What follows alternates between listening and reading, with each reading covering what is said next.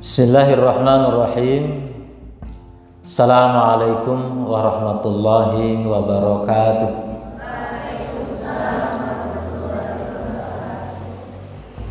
Innal hamdalillah Usalli wa usallimu ala Rasulillah Muhammad ibn Abdullah Amma ba'du Qala Allah Ta'ala fi kitabihil karim wa huwa asdaqul qailin. Yarfa'illahu alladhina amanu minkum walladzina utul ilma darajat Sadaqallahul azim. Dewan guru anak-anakku yang saya muliakan Bersyukur kepada Allah Subhanahu wa taala alhamdulillah di pagi hari ini sebelum kalian memasuki ruang ujian tulismu menjadi kegiatan rutin di pondok pesantren saya memberikan nasihat. Nasihat itu ajakan, bukan paksaan. Saya ulangi lagi, nasihat itu ajakan, bukan paksaan. Mudah-mudahan Allah Subhanahu wa taala memberikan kepada kita perlindungan-perlindungan. Mudah-mudahan Allah Subhanahu wa taala memberikan kepada kita keberkahan-keberkahan hidup kita dengan ilmu dan akhlak yang kita miliki. Selawat seiring salam semoga tercurah limpahkan kepada Nabi Muhammad sallallahu alaihi wasallam kepada keluarganya, sahabatnya dan orang-orang yang istiqomah di jalan Rasulullah sallallahu alaihi wasallam. Anak semuanya kemarin kita sudah bicara tentang ujian itu adalah sebuah proses kehidupan. Yang kalimat ini atau ungkapan ini atau uraian ini bisa kamu akses di podcast dan El Mafais. Ini adalah kelanjutan dari pasal tentang proses ujian. Anak semuanya cintai, Agar ujian yang kita lakukan itu melahirkan pilihan yang terbaik menjadi orang yang paling mulia, maka salah satu pasal dalam bab bagaimana mencari ilmu adalah takzim terhadap ilmu dan ahli ilmu. Jadi kalau kalian punya buku ini, ini adalah tarjamah dari Ta'limul Muta'alim ada satu pasal namanya takzim terhadap ilmu dan ahli ilmu. Penting diketahui bahwa seorang penuntut ilmu tidak akan memperoleh ilmu dan tidak dapat mengambil manfaat dari ilmu itu kecuali dengan menakzimkan ilmu dan para ahlinya juga memuliakan dan menghormati para ustadz dan asa asatid. Dikatakan bahwa seseorang tidak akan sampai pada suatu tujuan kecuali dengan penghormatan dan tidak akan terjatuh kecuali dengan meninggalkan penghormatan itu. Dikatakan juga bahwa penghormatan itu lebih utama daripada ketaatan. Saya ulangi lagi, penghormatan itu lebih utama daripada ketaatan. Tidakkah Anda melihat bahwa seseorang tidak kafir hanya karena kemaksiatan dan dapat kafir dengan meninggalkan penghormatan? Di antara wujud memuliakan ilmu adalah dengan menghormati guru. Ali bin Abi Thalib berkata, Aku adalah hamba sahaya bagi orang yang mengajariku satu huruf. Jika mau ia boleh menjualku dan jika mau ia ia membebaskanku. Ini Ali bin Abi Thalib. Hamba sahaya itu artinya dia tidak punya daya upaya la haula wala quwata Jadi kalau kita mau menjadi orang yang hebat salah satunya adalah dengan takzim, dengan menghormati guru. Dalam persoalan ini ada yang dilantunkan itu. Apa? Aku melihat bahwa hak yang paling kuat adalah hak seorang muallim ialah hak yang paling wajib dijaga oleh setiap muslim. Ia berhak diberi hadiah seribu dirham untuk setiap huruf yang ia ajarkan sebagai penghormatan. Maka ada satu uh, pengertian bahwa kalau kita sudah selesai itu ada yang namanya mahar atau hadiah. Biasanya yang rata-rata itu 10 gram emas biasanya. Tapi pondok pesantren dari El Mafaiz tidak. Yang paling penting adalah menjaga pondok di mana pun kamu berada. Aina matakunu di mana pun kalian berada. Fas'al man anta fas'al man ana tanyakan siapa dirimu dan siapa saya oh saya ini santri dan memang Faiz oh nggak jadi itu mau berbuat maksiat man anta man ana siapa saya siapa anta siapa kamu siapa saya oh iya saya santri masa saya melakukan itu itu aja yang saya minta dari kalian, bukan dirham. Bukan dinar, bukan. Dinar itu emas ya. Dirham itu perak. Ini yang kita kaji adalah kitab ta'lim ta'lim. Dasarnya kitab ini.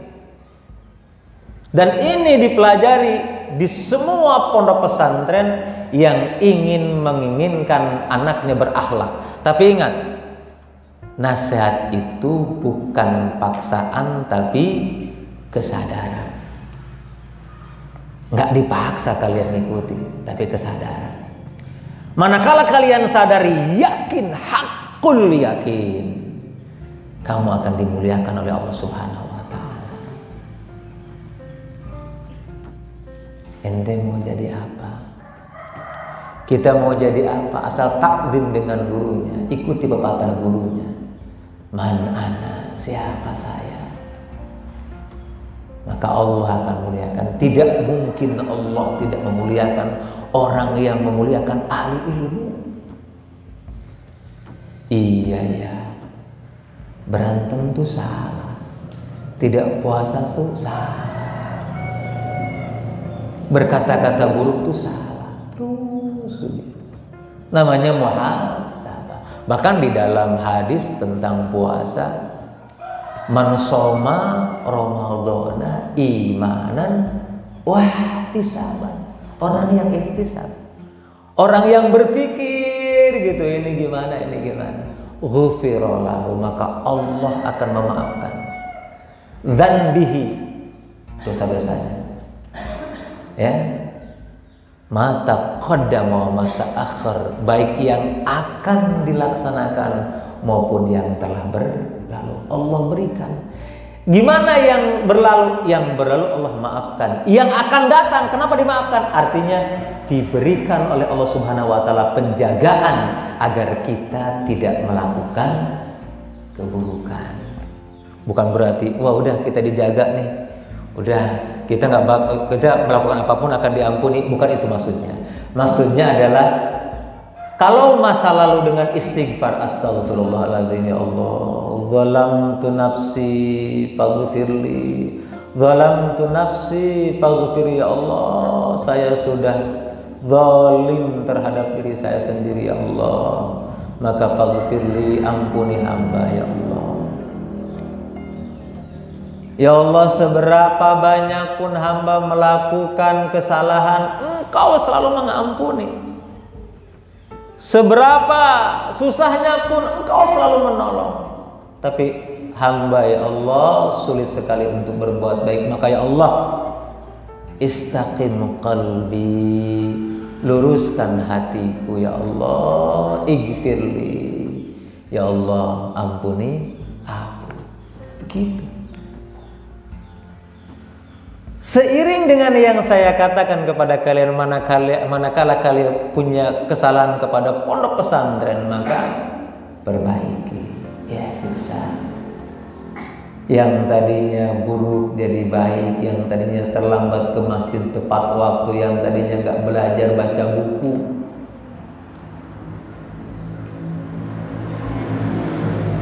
Makanya di sini sebutkan bahkan dia berhak diberi hadiah seribu dirham untuk setiap huruf, setiap huruf ya, untuk setiap huruf yang ia ajarkan sebagai penghormatan. Saya ini membacakan apa yang ada dalam kitab Ta'lim Ta'alim. Sesungguhnya orang yang mengajarimu satu huruf yang kamu butuhkan dalam urusan agama, sejatinya ia adalah bapakmu dalam agama. Guru kami Syekh Al-Imam Sadiduddin Ash-Shirazi rahimahullah berkata, Guru-guru kami berkata, siapa yang menginginkan anaknya menjadi seorang alim, hendaknya ia memperhatikan para pukoha yang terasing, menghormati mereka, mengagungkan mereka, dan memberi mereka sesuatu. Jika nanti anaknya tidak menjadi seorang alim, maka cucunya lah yang akan menjadi seorang alim. Itu karena penghormatan terhadap guru, ketaatan terhadap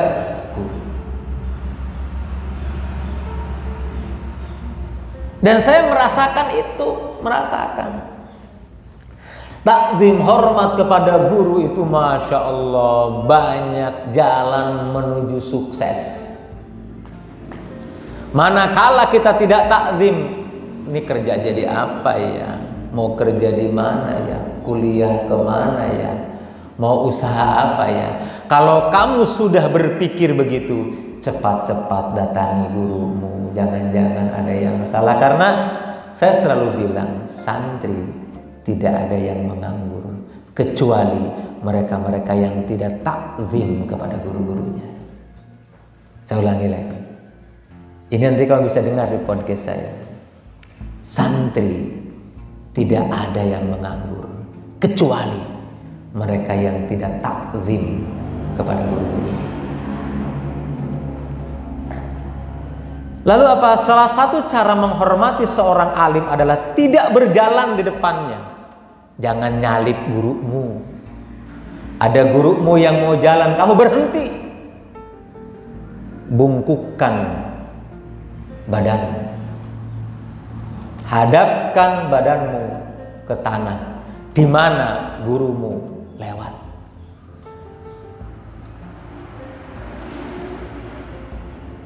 tidak menduduki tempat duduknya,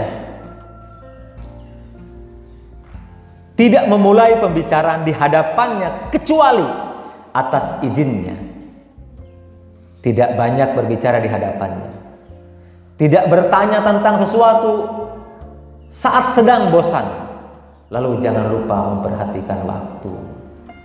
Ada tamu, jangan assalamualaikum, tunggu sampai tamu itu keluar.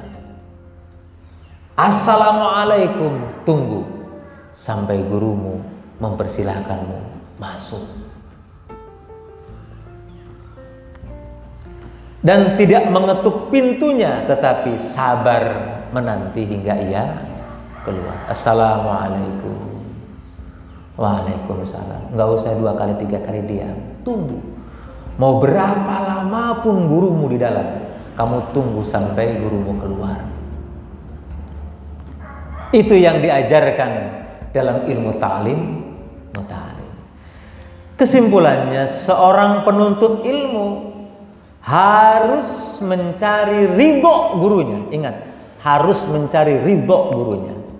Menjauhi kemurkaannya. Melaksanakan perintahnya selama bukan maksiat karena tidak ada ketaatan kepada makhluk dalam rangka bermaksiat kepada Al-Khaliq. Jadi selama gurumu mengajarkan kebaikan tidak kemaksiatan kepada Allah Subhanahu wa taala, wajib bagimu mentaati. Kalau mau sukses, kalimat santri tidak akan pernah menjadi orang pengangguran dan sulit berusaha, pasti dia sukses dengan catatan dia takzim kepada gurunya. Kalau kamu gak begitu, ya tadi suksesnya su. Semoga kita diberikan oleh Allah Subhanahu wa taala kekuatan untuk menjadi santri yang taat. Kalaupun kita melakukan kesalahan ya Allah ya Rabbana mudah-mudahan kita mampu memperbaiki sehingga mudah-mudahan kami yang melakukan kesalahan bisa menjadi ikrimah bisa menjadi orang yang tadinya buruk menjadi baik. Mudah-mudahan kalau kita analogikan mudah-mudahan kita menjadi kupu-kupu di mana kupu-kupu itu berasal dari dari dari ulat. Ulat memakan daun-daunan pada saat dia berpikir baik selama 29 hari dia mengurung diri lahirlah menjadi kupu-kupu. Dan kupu-kupu itu terbang mencari bunga untuk menghisap nektar madunya sambil memperbanyak tanaman sambil ikut membantu mengawinkan semua tanaman sehingga yang tadinya rusak menjadi berkembang biak bagus. Mudah-mudahan kita seperti ulas sekali lagi. Yang tadinya merusak, bertafakur, beristighfar, akhirnya menjadi kupu-kupu yang terbang kemari indah luar biasa dan ternyata makanannya nektar.